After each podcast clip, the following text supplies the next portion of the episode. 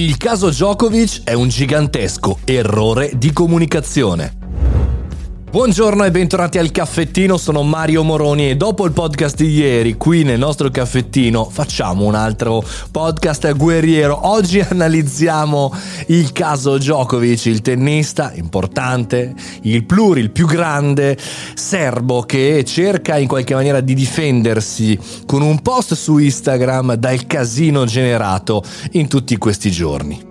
La notizia è quella di un continuo corso ricorso di errori e anche di scuse, poi di controerrori, di controscuse, dall'entrata chiaramente eh, bloccata per l'Australian Open all'errore eh, del presunto agente che sbaglia a mettere su un modulo la casella sbagliata, a ancora il eh, caso dell'intervista rilasciata all'equipe in presenza il 18 dicembre quando lui stesso sapeva che il 16 dicembre era risultato positivo, eh, parlando lui stesso di un errore di giudizio, un errore umano. Bene, al di là di questo che è la notizia, mi piace approfondire un tema con voi oggi perché spiega tutto questo e può esserci utile. Si commettono questi errori, come dire, di comunicazione quando c'è supponenza, quando c'è un classico livello diverso di comunicazione.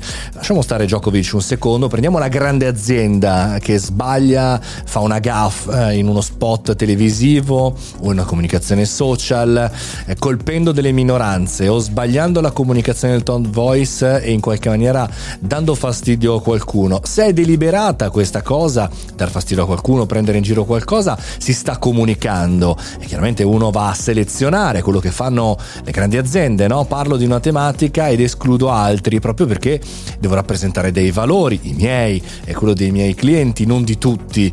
Invece quando si fa e si sbaglia, di norma il, l'errore è quello di dire eh, no, però anche noi abbiamo degli amici che no, però effettivamente no, ma faremo, cioè di pestare la cacca ancora più pesantemente. In questo caso probabilmente è la stessa cosa.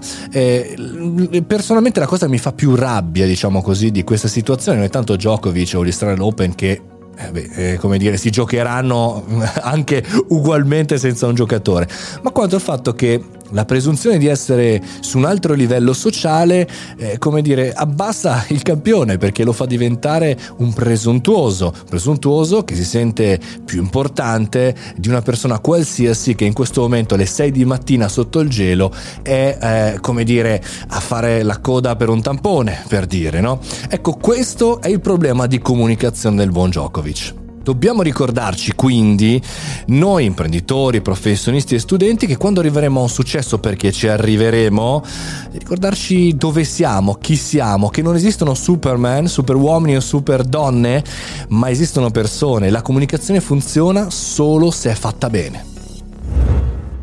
E con questo podcast del caffettino, se vi va, potete mettere anche qui su Spotify un punteggio, eh, 5 stelle se vi è piaciuta la puntata, oppure su Apple Podcast potete fare una recensione, oppure se state ascoltando Amazon da Amazon Alexa potete salutarmi. Ciao Alexa, come stai? non lo so cosa si può fare lì, non ci sono le recensioni, credo. Vabbè, venitemi a trovare mariomoroni.it e fatti bravi. Buona giornata.